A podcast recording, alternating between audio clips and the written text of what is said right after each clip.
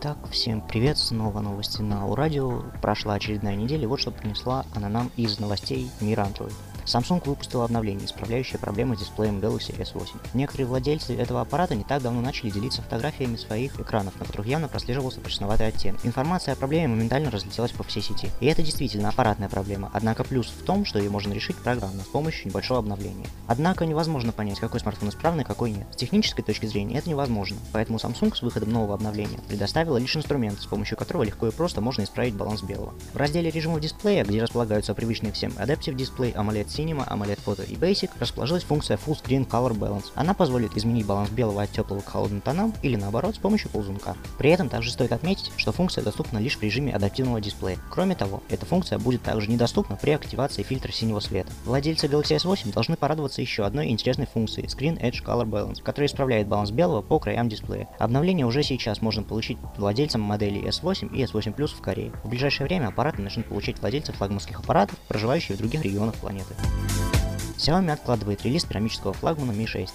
Xiaomi откладывает производство керамических Ми шесть из-за высокого процента брака, передает Gizmochina со ссылкой на источники, знакомые с ситуацией. Вопреки ожиданиям, массовая сборка смартфонов начнется не ранее десятого мая. До тех пор производитель планирует устранить возникшие изъяны на линии и в дальнейшем обеспечить бесперебойные поставки. Xiaomi Mi шесть Ceramic Edition был представлен одновременно со стандартной версией смартфона. Несложно догадаться, что его отличительной особенностью является корпус, целиком выполненный из керамики. Ранее такой шаг мы видели уже в Xiaomi Mi Mix. Аппаратное оснащение же устройства при этом абсолютно идентично стеклянно-металлическому. Тот же чип эс дэ восемьсот тридцать пять и те же сто двадцать восемь гигабайт встроенной и шесть оперативной памяти. Сообщается, что первая партия Xiaomi Mi шесть керамических выйдет ограниченным тиражом не более восьмидесяти тысяч экземпляров. Таким образом, производитель, скорее всего, хочет минимизировать потери на случай, если смартфон придется потребителям не по душе. Его рекомендованная стоимость в рознице составит три тысячи юаней или примерно пятьсот долларов по актуальному.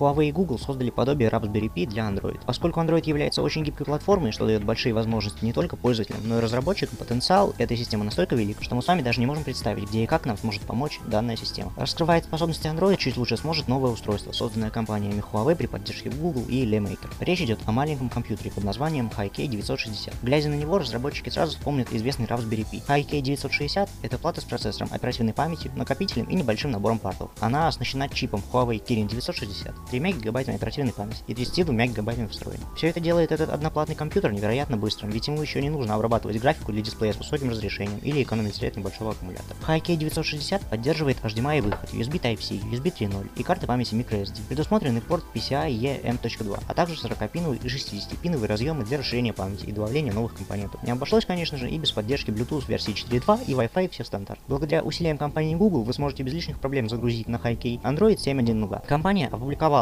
необходимые инструкции на сайте. Осталось только купить это устройство. Оно будет доступно в начале мая за двести сорок долларов. Характеристики и цена Moto и три и и три плюс оказались в сети.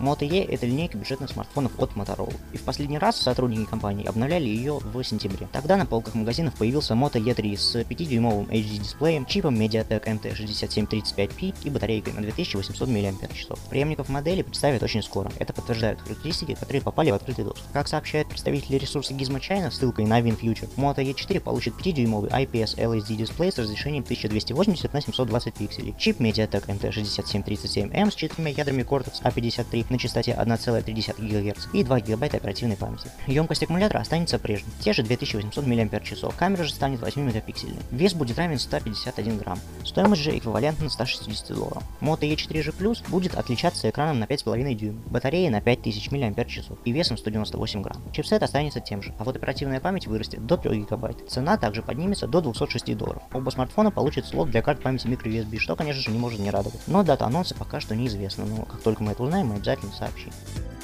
Bluetooth наушники от Google случайно засветились в сети. Google работает над созданием собственных накладных Bluetooth наушников, передает Android Police. Аксессуар, скрывающийся под рабочим названием джи ай ди пятьдесят восемь, уже прошел регистрацию в Федеральной комиссии по связи США и может быть представлен в самое ближайшее время. Новинка эта оснащается аккумулятором емкостью шестьсот миллиампер-часов, разъемом а у икс и коннектором microUSB для зарядки. О том, по какой причине производитель решил отказаться от использования более современного ю эс би тайп си, остается только догадываться. Важно отметить, что по некоторым данным наушники не появятся ни в американской, ни тем более в международной рознице. Как отмечают собеседники Android Police, знакомые с планом Google, эти наушники разрабатываются исключительно как решение для корпоративного пользования. И мне кажется, что это довольно-таки печально, поскольку опыта у Google в этой сфере еще не было. Довольно было бы неплохо посмотреть на их наушники и что они могут представить, особенно в сотрудничестве с какой-нибудь известной аудиокомпанией, например, как Harman Kardon или джи би эл.